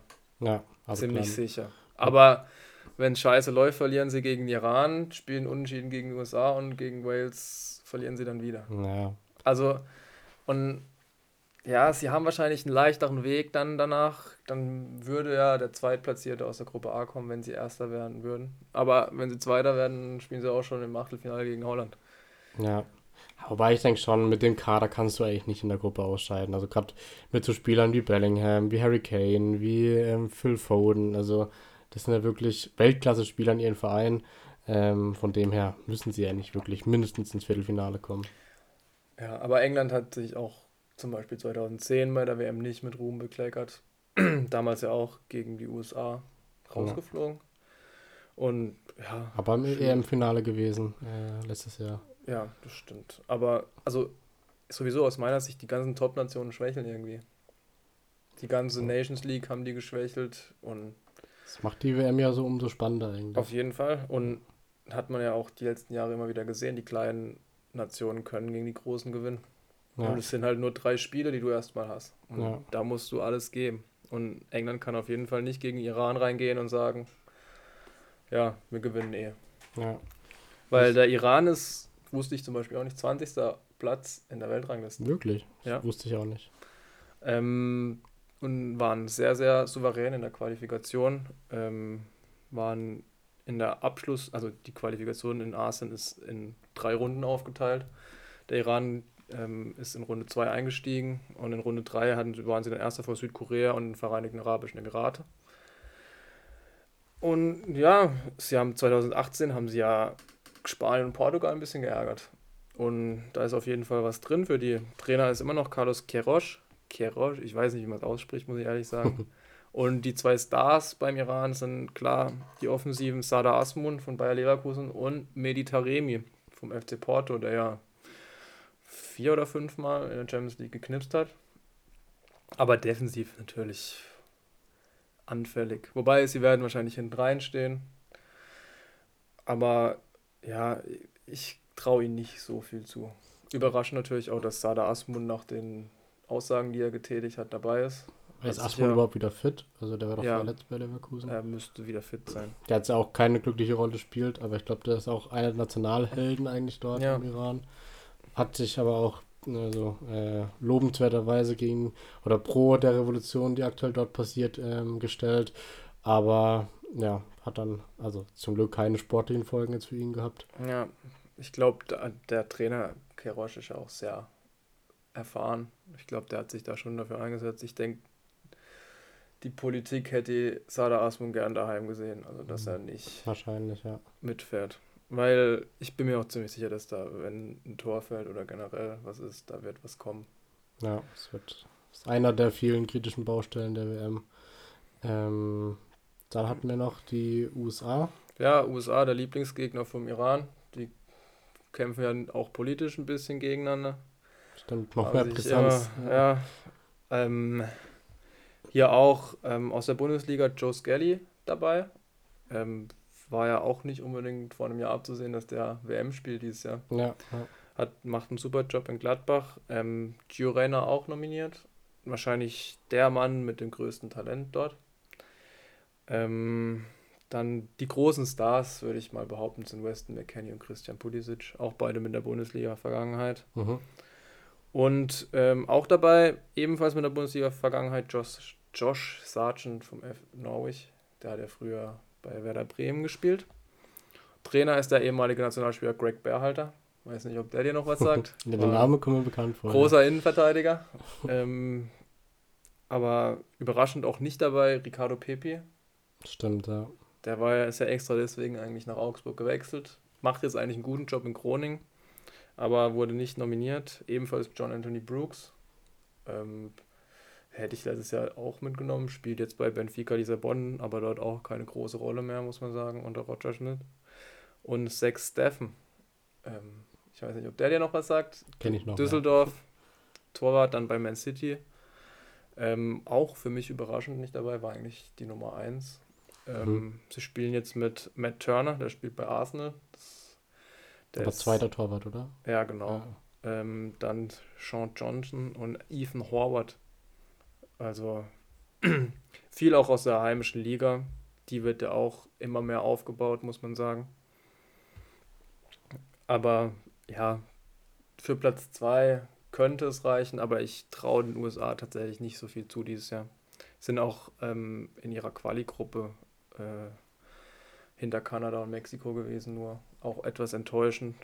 Mhm. Und ja, ich bin gespannt. Zuletzt hatten sie ein 1 zu 1 gegen El Salvador, ein 0 zu 2 gegen Japan und ein 0 zu 0 gegen Saudi-Arabien. Also die Ergebnisse sind jetzt auch nicht überragend. Ja, war nicht die beste Form. Ähm, dann vielleicht mit einer Chance auf Platz 2 in der Gruppe sind die Waliser. Ja, nämlich der größte Star von Wales spielt ja inzwischen in Amerika. Genau, Gareth Bale. Ähm, Aaron Ramsey auch dabei, Daniel James wahrscheinlich auch einer der Stars, aber im Großen und Ganzen das Team dürfte nicht weiterkommen in der WM. Auch so eine Kampftruppe eher. So. Ja, also sie haben sich durchgesetzt bei der, in der WM-Quali gegen Österreich und die Ukraine. Für mich auch eher überraschend. Ich hatte es Österreich eigentlich zugetraut, dass sie gewinnen. Ja. Ähm, für die Ukraine natürlich schade. Das wird halt nochmal ein schönes Zeichen gesetzt. Aber ja, Wales ist dabei. Das könnte vielleicht auch das letzte große Turnier auf Zeit sein für Wales, glaube ich. Weil die Zeit von Aaron Ramsey und Gareth Bale wird vorbei sein. Ja. Und ja, Aktuell kommt dann niemand so richtig nach in dem Kaliber. Außer Und, Daniel James. Ja, aber auch der hat. Spielt er noch bei Menu? Bei Leeds. Bei Leeds? Ah, ich meine, okay. Ähm, ja, aber auf jeden Fall die zwei Leitfiguren hier, Bale und Ramsey, die dann die ihre letzte WM spielen werden, definitiv. Joe Allen spielt auch noch. Früher bei Liverpool, dürfte jetzt auch so an die 36, ja, 37 sein. Stimmt.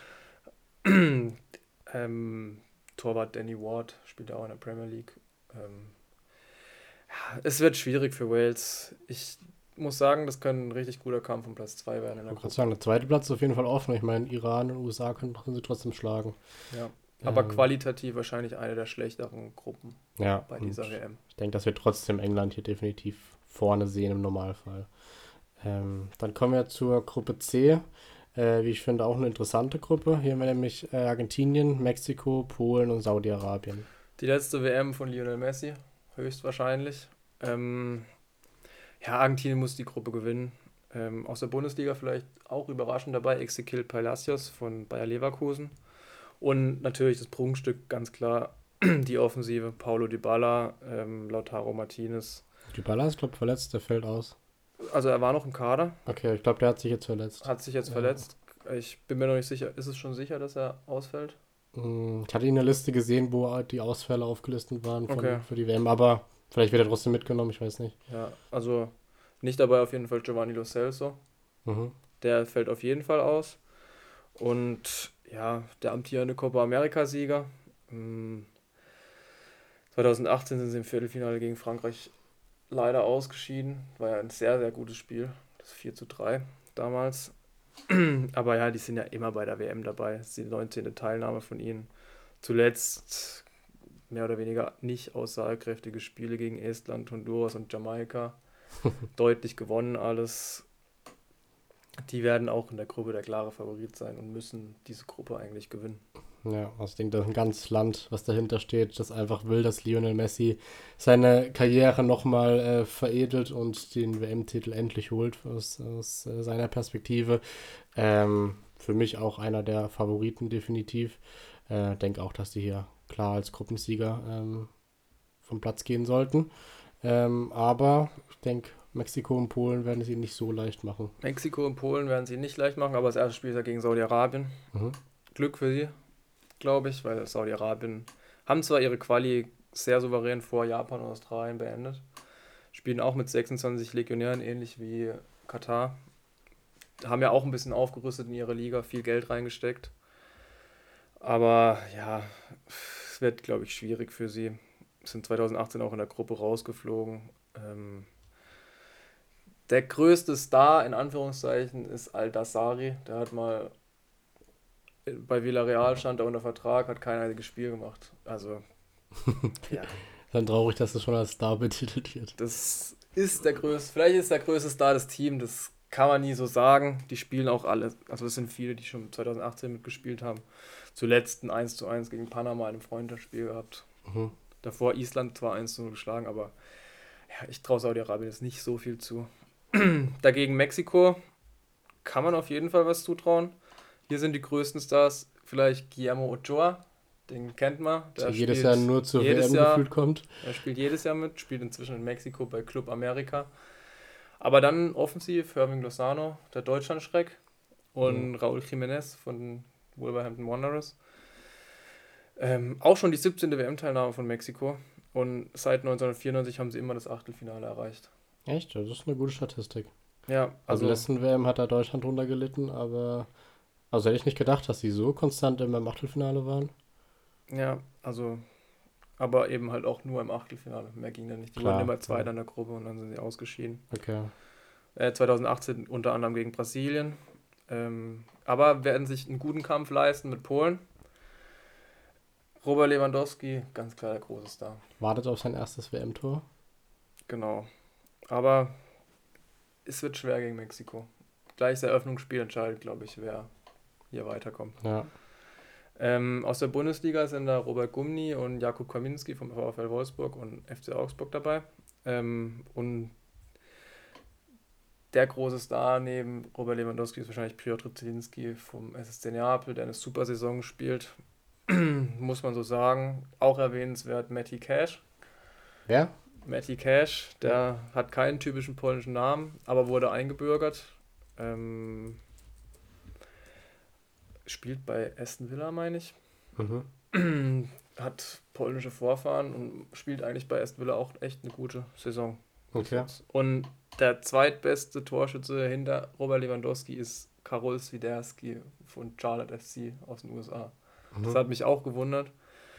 weil da ist ja noch ein Arkadiusz Milik dabei und Christoph Piontek, aber Swiderski wohl, falls Lewandowski wieder nicht treffen wollte, die nächste Hoffnung.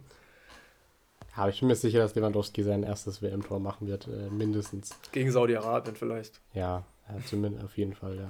Die großen Zeiten der Polen mit Boniek und so von früher sind halt auch vorbei. Da wurden sie zweimal Dritter. Ich zähle es dieses Jahr nicht. Ich sage, sie fliegen in der Gruppe raus. Und ja, Mexiko wird weiterkommen. Ich sehe die noch einen Ticken stärker. Mhm. Ja, ich denke, sehe ich auch so. Ähm, dann kommen wir zur letzten Gruppe, die wir heute besprechen wollen. Ähm, hier haben wir nämlich Australien, Dänemark, Frankreich und Tunesien. Ja, Frankreich kommt mit einem Bundesliga-Block an. Lucas Hernandez, Benjamin Pavard, Dayo Upamecano, Kingsley Coman, Christoph Nkunku und heute noch dazu gekommen, was er sich auch verdient hat, Markus Thuram. Mhm. Ähm, die großen Stars, sind, das ist ein Star-Ensemble. Aber die haben ihre Probleme im Mittelfeld. Aus meiner Sicht. Ähm, mit Kamavinga, Fofana, Gendusi, Rabiot, Joameni, Veretout. Es ist. Ja. Es könnte ihnen zum Verhängnis werden, glaube ich. Die sind zwar offensiv sehr stark, aber es könnte doch schwierig werden. Für alle, glaube ich, der größte Favorit. Ja, aber Kanté fehlt ja da im Mittelfeld. Genau, Kanté, es fehlen noch ein paar andere. Nicht dabei sind auch noch Martial, Presnel Kimpembe, Paul Pogba, Musa Diaby, du wurde auch nicht nominiert. Und wen ich auch noch auf die Liste schreiben würde, ist der Topscorer aus der Bundesliga, Randall Kolumuani. Ja. Und es läuft ja auch wirklich nicht bei Frankreich. Zuletzt gegen Dänemark, gegen die sie, auf die sie ja in der Gruppe auch treffen werden. Äh, 2 zu 0 verloren. Äh, gegen Kroatien 1 zu 0 verloren. Gegen Österreich 2 zu 0 gewonnen in der Nations League. Aber es wird auf jeden Fall schwierig, einen WM-Titel zu holen, glaube ich, dies Jahr für Frankreich. Vielleicht für mich der, sind sie nicht der unangefochtene Favorit. Ja, vielleicht geht ja der Fluch auch weiter, dass der Titelverteidiger in der Gruppenphase rausfliegt. Ich weiß es nicht. Ja, dafür ich glaube aber nicht. Zu, zu also, schwach. Also. Früher hätte ich gesagt, kann Australien mal noch was machen. Inzwischen sind die auf Platz 38 in der Welt. Sind gerade so, die hatten ein Mörderprogramm, um zu der WM zu kommen. In der Runde 2 wurden sie erster vor Kuwait. Ist ja soweit so gut. Aber mhm. dann in der Runde 2 wurden sie Dritter hinter Saudi-Arabien und Japan. Das hieß, sie mussten gegen den Dritten aus der anderen Gruppe in der asiatischen World Cup-Qualifikation spielen. Da haben sie dann gegen die Vereinigten Arabischen Emirate gewonnen, 2 zu 1. Mhm. Und dann mussten sie noch zu den interkontinentalen Playoffs gegen Peru, haben 0-0 gespielt und im Elfmeterschießen 5 zu 4 gewonnen. Das klingt sehr stressig. Die hatten ein richtig schweres Programm. Ähm, der einzige im Kader, der in Deutschland spielt, ist Jackson Irvine. Ist aber kein Bundesligaspieler, ist ein Zweitligaspieler. Spielt mhm. beim FC St. Pauli. Ähm, ja, also Australien ist zu schlecht, um irgendwas in der Gruppe zu reißen. Die spielen gegen Tunesien um Platz 3. Und ich sehe auch nicht, wie, also wie die da irgendwas holen sollen. Also in den letzten Jahren war Australien immer gefährlich, fand ich. Hatten ein paar gute Spieler dabei mit einem Tim Cahill, Harry Kewell. Aber inzwischen. Ja, dieses Jahr sehe ich da auch nichts ähm, für Australien. Ähm, aber definitiv für ähm, Dänemark. Ja, ist tatsächlich mein Geheimfavorit auf den Titel dieses Jahr. Auf den Titel sogar. Die würde ich da reinwerfen. Die haben ein super Team. Die spielen auch richtig gut. Die haben Frankreich geschlagen, Österreich geschlagen, ähm, gegen Kroatien. Das ist eh so ein bisschen der Angstgegner, gegen den sind sie auch bei der WM 2018 rausgeflogen. Und ja, 2021 waren sie im EM-Halbfinale. Das ist vielleicht auch gar nicht mehr so auf dem Plan gegen England. Ja. Sind da erst in der Verlängerung gescheitert. Und ja, viele Bundesligaspieler, äh, Yusuf Paulsen, Robert Sko, um einige zu nennen. Ähm, großer Star Christian Eriksen. Freut mich für ihn persönlich nach dem Drama im Parkenstadion in Kopenhagen, als er da umgeflogen ist. Ich habe das live gesehen und musste kurz danach zu einem Corona-Test. das weiß ich noch ganz genau und ich wusste nicht, was mit ihm ist. Das hat mich brutal genervt, weil ich überhaupt nicht wusste, was mit ihm ist. Nee, also und es ist mir auch wirklich, ich, es, es hat sich bei mir ähnlich verhalten wie bei dem Crash von Romain Grosjean damals, als der ja. das Auto zerlegt hat und in einem Feuerball aufgegangen ist es ist, sowas trifft mich auch wirklich hart, muss ich sagen. Ja, umso schöner, dass er inzwischen sogar bei Menu spielt und dort auch ähm, eine gute Rolle, ja. Eine gute Rolle spielt. Das freut mich wirklich für ihn. Und wirklich auch Gefühl, also man hat das Gefühl, dass er wirklich wieder bei 100% angekommen ist und ich glaube auch wieder der wichtigste Fall. Spieler für die Dänen sein wird bei der WM. Ähm, als letztes Team haben wir dann noch Tunesien. Tunesien auch, das wird harter Tobak, denen zuzugucken, bin ich ehrlich. Ähm, mit dabei Mohamed Träger, früher beim SC Freiburg gespielt. Inzwischen Stimmt, spielt er beim FC Luzern Legende. in der Schweiz. Ähm, ich sehe da auch nicht viel. Die sind in der WM-Quali gerade so weitergekommen gegen Mali, weil Mali ein Eigentor geschossen hat. Und ja, der große Star Elias Giri vom FC Köln. Und das sagt dann eigentlich auch schon alles. Das ist ja. ein defensiver Mittelfeldspieler. Wabi Kasri könnte noch sein, dass man den kennt. Ja. Der beste Torschütze. Aber das letzte Spiel gegen Brasilien 1 zu 5 verloren. Wird schwierig für Tunesien auf jeden Fall. Die werden gegen Australien um Platz 3 spielen. Mehr wird aber nicht drin sein. 2018 ja auch sang- und klanglos ausgeschieden. Ja, sollte eigentlich eine klare Nummer werden, dass da hier Frankreich und Dänemark weiterkommen. Aber die kleinen, ja, wie vorhin schon gesagt, ja. sind immer ein bisschen aufmüpfig, ja, gerade bei so einem Turnier. Das stimmt. Und wenn man sich dazu sicher ist, was Frankreich zum Beispiel passieren kann oder auch England, dann wird es interessant. Ja, das stimmt. Dann vielen Dank, Sammy, für deine Analyse der ersten Gruppen. Äh, wir machen nächste Woche weiter, auch äh, dann mit der Gruppe E, mit der Deutschlandgruppe. Ähm, hier wollten wir vielleicht noch kurz über den Kader sprechen, der jetzt ja bekannt gegeben wurde. Ähm, wir haben ja unseren Kader predicted. Wir waren, glaube ich, gar nicht so schlecht, aber ein paar Überraschungen waren definitiv trotzdem dabei, über die wir vielleicht reden sollten. Allen voran Mats Hummels nicht dabei, dafür Bella Kotschap und Klostermann, die beide angeschlagen sind und beide ja auch seit längerer Zeit kein Spiel mehr gemacht haben. Ja, ähm, für mich wirkt der Kader generell so ein bisschen, dass es schon ausgerichtet ist auf 2024 auf die EM. Ich mag den Kader, keine Frage. Ähm, viele junge Spieler. Ich finde es auch gut, dass Mats Hummels nicht dabei ist, weil er zu alt ist. Hat man jetzt auch gegen Gladbach gesehen. Spielt zwar eine gute Saison, aber ich finde, es ist die richtige Entscheidung. Ähm, ob mal Klostermann, ich denke, dass Hansi Flick viel mit ihm gesprochen hat und auch mit den Ersten in Leipzig. Und ich denke, dass er fit sein wird. Und er ist halt auch ein polyvalenter Spieler, wird, kann rechts spielen, kann Innenverteidiger spielen, zur Not kann er sich auch Linksverteidiger spielen. So einen Spieler brauchst du wahrscheinlich in, bei so einem Turnier. Und Mats Hummels wäre halt rein beschränkt auf den rechten Innenverteidiger gewesen. Klar. Und stimmt. hätte dort nicht gespielt, weil Antonio Rüdiger gesetzt ist. Ja, das stimmt, wobei ich sehe es ein bisschen anders. Ich hätte definitiv Hummels trotzdem den Platz gegeben vor Bella Kotschap. Ähm, klar, das ist auf die Jugend bezogen, die wollen den aufbauen für die nächsten Turniere, aber rein vom Leistungsprinzip finde ich, hätte ich Hummels aktuell mehr verdient gehabt als Bella Kotschap und definitiv finde ich auch Benny Henrichs hätte es aktuell mehr verdient gehabt als Lukas Klostermann, weil er ein ähnlicher Spieler ist und Klostermann hat einfach keine Rolle in dieser Saison gespielt und Henrichs hat eigentlich ganz gute Spieler abgeliefert. Also ich sehe da nicht die Begründung, warum Henrichs nicht dabei ist und Klostermann schon. Ja, Henrichs hat aber jetzt ja in letzter Zeit nicht mehr viel gespielt und wie eben schon angesprochen, Klostermann kann alles hinten drin spielen. Benny Henrichs ist beschränkt auf den Rechtsverteidiger.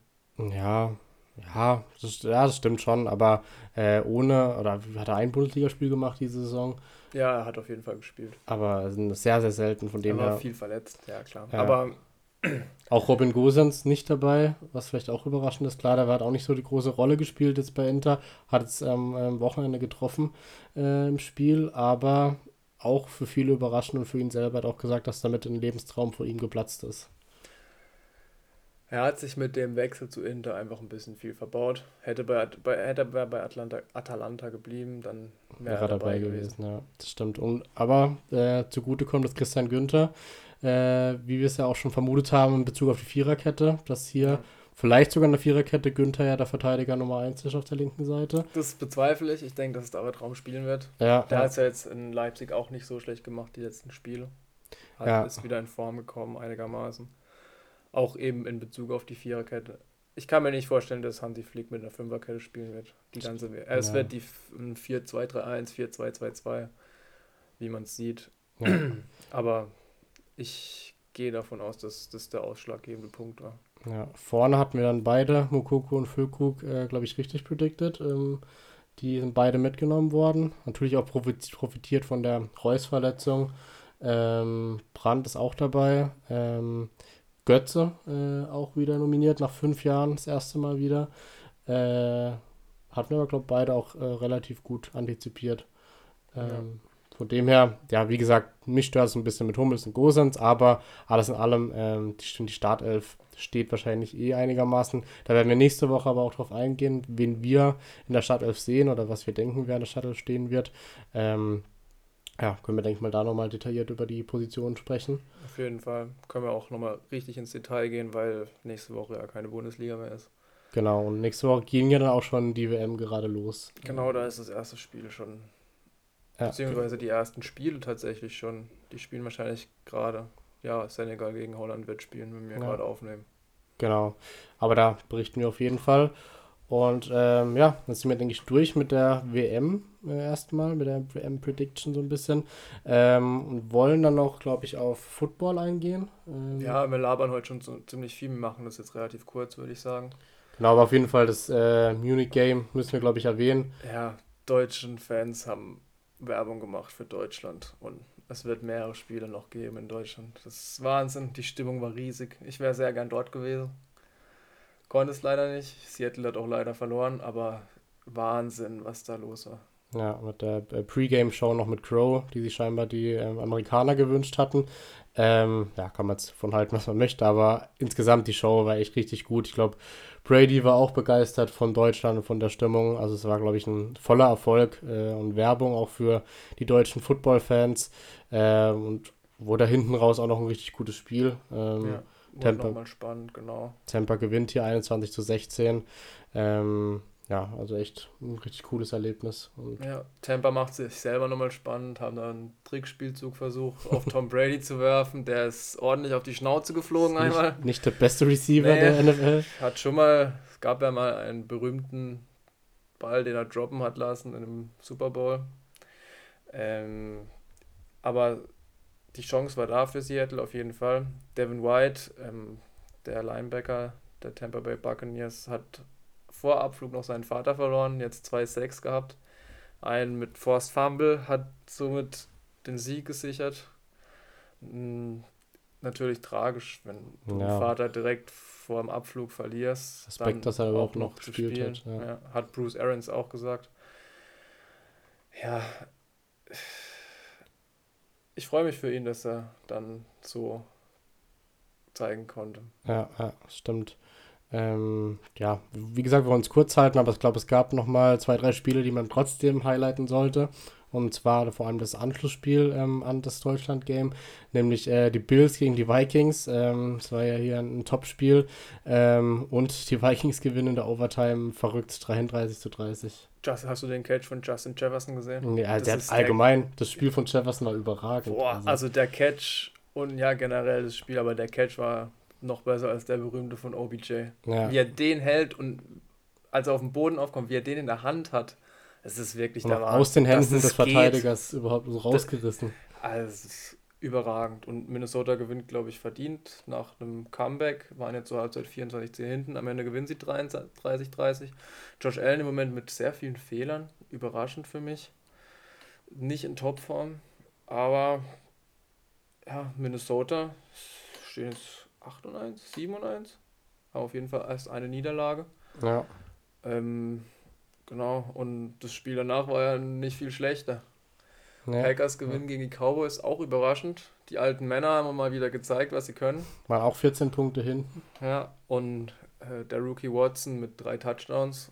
Und am Ende gewinnen die Packers 31-28. Und ich freue mich auch für Aaron Rodgers, dass er endlich mal wieder zeigen konnte, was er kann. Weil sowohl Brady als auch Rodgers können es ja noch. Und ich bin mir ziemlich sicher, dass beide die Playoffs erreichen werden. Ich denke, Green Bay wird jetzt auf den Run gehen.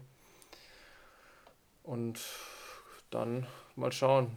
Vielleicht treffen sie ja nochmal aufeinander. Ja, also allgemein viele enge Spiele dieses Ja. Wochenende, viele gute Spiele, ähm, aber auch Glück gehabt mit der Übertragung von Pro7, dass die echt so viele gute Spiele gezeigt haben. Ähm, Auch die beiden deutschen Receiver, St. Brown, durften ja gegegeneinander spielen. Ähm, Amon Ra bleibt da mit der Oberhand, 31-30, gewonnen gegen Chicago Bears. Aber auch viele Punkte diese Woche wieder. Miami gewinnt gegen Cleveland 39-17. Indianapolis mit neuem Headcoach gegen die Raiders 25-20. ja, San Francisco gewinnt 22-16 gegen die Chargers. Das sind so die Spiele, die die Rams highlighten müssen. verlieren schon wieder, sind letzter in ihrer Ja. Division. Also, Ja, klar, für die wird es jetzt richtig schwer. ja, ja, Die sind 3 und 6, glaube ich. ich glaube, ja, also der Ja. Super Bowl Champion strauchelt. Und heute Nacht mal gucken, ob die Eagles ihre erste Niederlage kassieren. Wobei das gegen die Commanders wahrscheinlich eher Hm, ich denke auch nicht. schwierig Ähm, wird. Hier eine Korrektur, was wir letzte Woche oder was ich letzte Woche falsch gesagt hatte. Ähm, ich hatte gesagt, dass noch nie ein 8-0 stehendes Team den Super Bowl gewonnen hat. Das stimmt nicht, das ist nämlich schon acht Teams gelungen, aber die letzten acht Teams, die 8-0 standen, ähm, haben den Super Bowl nicht gewon gewonnen und das möchten die Eagles natürlich jetzt wieder ändern. Da fragt man sich, woher kommt die 8 bei so vielen 8? genau, woher kommt die 8? ähm, ja, dann gehen wir zum Abschluss noch kurz zu Formel 1, weil da gibt es auch wieder eigentlich Sachen zu bereden. Ähm, aber Es wir, war viel los dieses Wochenende. ja, es war echt viel los, obwohl wir gerade zwei Podcasts aufnehmen. Ähm, hier hatten wir nämlich den Grand Prix in Brasilien. Ähm, es hat eigentlich schon in der Quali angefangen, wo äh, Ferrari mal wieder ein strategisches Meisterstück äh, aufgezogen hat und ähm, ja, Leclerc mal wieder ordentlich verarscht hat. Ja, aber dafür hat Haas ein taktisches Meisterstück geschafft und Kevin Magnussen auf die Pole gestellt. Genau. Willst du kurz erklären, wie es zustande kam? Also es war ein regnerisches Wetter, sagen wir es mal so. Immer wieder trocken, immer wieder hat es dann geregnet und der Einzige, der dann im Q3 einen Run hingekriegt hat, bei einigermaßen gutem Wetter, war Kevin Magnussen. Und dann wirft George Russell sein Auto weg, Ja. ähm, dann ist rot und dann regnet es nur noch und dann konnte natürlich keiner mehr eine Zeit fahren. So Magnussen auf 1, George Russell auf 3, was ihm dann auch für den nächsten Tag eine gute Ausgangsposition beschert. Da verpokert sich Red Bull ein bisschen. Ähm, Verstappen auf Medium-Reifen statt auf Soft. Ähm, so konnten eigentlich alle an ihm vorbeifliegen, mehr oder weniger am Ende. Und George Russell gewinnt dann den Sprint. Genau. Und äh, am Anfang noch die Kollision zwischen Hamilton und Verstappen, äh, wofür Verstappen dann die 5-Sekunden-Strafe Ja, das war ja im Rennen dann. Also es war ein Sprint. Ah, okay, sorry, ja, ich dachte, du redest schon über das Rennen. Nee, nee, also okay. im Rennen dann äh, Russell von 1, relativ souverän, dann kommt es zur Berührung zwischen Hamilton und Verstappen. Wobei man sagen muss, Hamilton lässt nicht viel Platz, Verstappen wie immer übermotiviert, will keinen Platz lassen.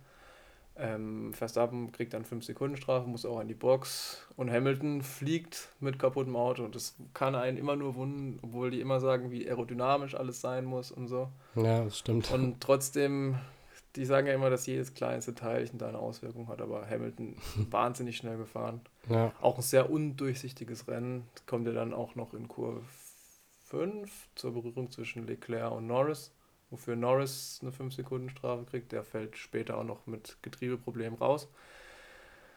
Ähm, ja, Leclerc kann sich dann noch, noch zurückkämpfen auf Platz 4. Es sah eigentlich schon aus, als wäre er rausgeflogen. Da hing eigentlich in der Bande, kommt da irgendwie noch raus.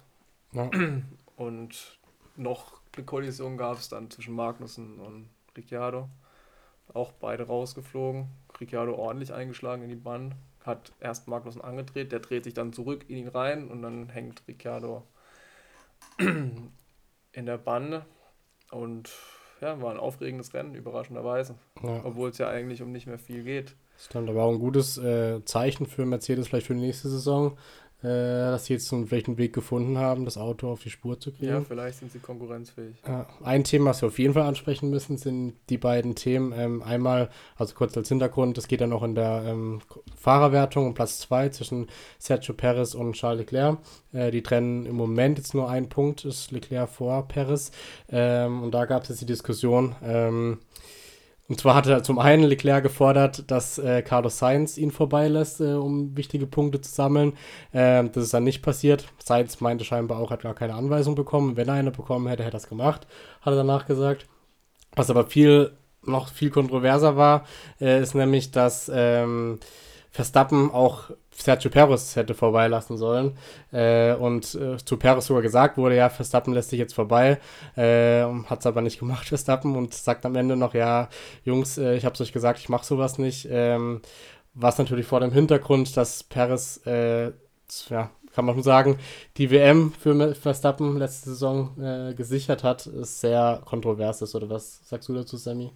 Ja, also Perez hat ja letztes Jahr alles für Verstappen gegeben und auch dieses Jahr ihn erstmal wieder vorbeigelassen.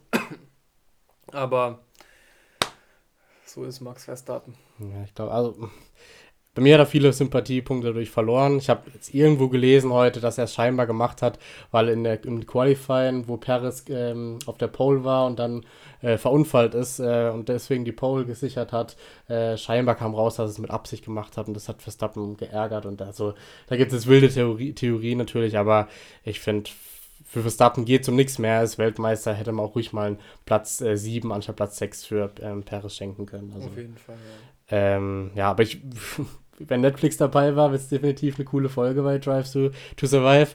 Ähm, ja, wird auf jeden Fall nächste Woche, glaube ich, auch wieder Thema werden. Wahrscheinlich, oder nächste, übernächste Woche war das nächste Rennen. Ich glaube nächste Woche. Ich okay. weiß es aber selber okay. nicht. Okay, ja, aber Wir ich glaube, ja, ich glaube, da wird es spannend bleiben. Ähm, dann letztes Thema zur Formel 1 war noch das Cockpit von, äh, oder die Cockpit-Chancen von Mick Schumacher, die jetzt äh, eigentlich. Die werden äh, immer geringer. Ja, verschwunden sind. Ja, aber positiv vielleicht, dass Nico Hülkenberg dafür vielleicht nächstes Jahr wieder eine Chance kriegt. Genau, äh, aber Mick ist jetzt ja im Gespräch als Testfahrer oder Ersatzfahrer bei Mercedes. Ja, genau. Was ja dann aufs Karriereende hin von Hamilton vielleicht auch gut sein könnte für Auf jeden Schumacher. Fall, ja. Muss ähm, er sich aber auch erstmal beweisen. Genau. Ähm, das ist so viel zu Formel 1 und ganz am Ende, damit wir alles zugemacht haben, reden wir noch über Kickbase ganz kurz, äh, wie jede, äh, jede Woche. Und zwar ist ja logischerweise jetzt auch die Winterpause. Ähm, ich glaube, Sammy und ich hatten eigentlich ganz okay Spieltage, also letzten Spieltag, äh, vorletzten Spieltag besser gesagt, hat Sammy richtig was abgerissen mit 1483 Punkten. Er hatte hier äh, Kolumuani, Mafropanos, Goretzka, Girassi und Musiala, die eigentlich alle richtig gut gepunktet haben, Amiri auch noch. Ähm, also hier hat er richtig starken Spieltag gehabt. Ähm, ich habe in dem Spieltag, wurde ich Zweiter mit 1292 Punkten. Bei mir Kabak mit Tor Vorlage, äh, Kimmich mit einer Vorlage und äh, Pavlenka und Becker haben mir gut gepunktet. Und dann ähm, jetzt am 15. Spieltag ähm, hat Sammy 1091 Punkte gemacht. Hier wieder Musiala und Goretzka, die eigentlich so die Dauerbrenner von ihm die letzten Wochen waren. Auch andere Linio und Blaswig wieder stark. Ähm, ja, eigentlich alle solide gepunktet. Also, geknipst wieder. Ja, ja. Ähm, ich hatte in Anführungszeichen nur 975 Punkte. Xaver Schlager hier ein Tor gemacht. Kimmich wie immer gut gepunktet. Tyram wie immer getroffen. Aber sonst ja, was durchwachsen. Ähm, genau, da haben jetzt dann auch alle Spieler verkauft und werden jetzt zwei Monate Pause machen. Das heißt, in den nächsten Folgen wird dann auch nicht mehr über Kickbase geredet werden, logischerweise. Ähm, aber hier bleiben wir dann in der nächsten oder in der Rückrunde wieder dran, wenn wir wieder neue Spieler kaufen. Dann können wir da auch ein bisschen mal ausführlicher drüber reden, was da Sinn macht. Ähm, aber ansonsten denke ich, haben wir es für heute. Ähm, wie immer, lasst gerne eine Bewertung da, ein Follow, eine Sternebewertung. Würden wir uns sehr freuen und wir danken äh, fürs Zuhören. Und die letzten Worte hat Sammy. Bis nächste Woche. Ciao, tschüss. Ciao.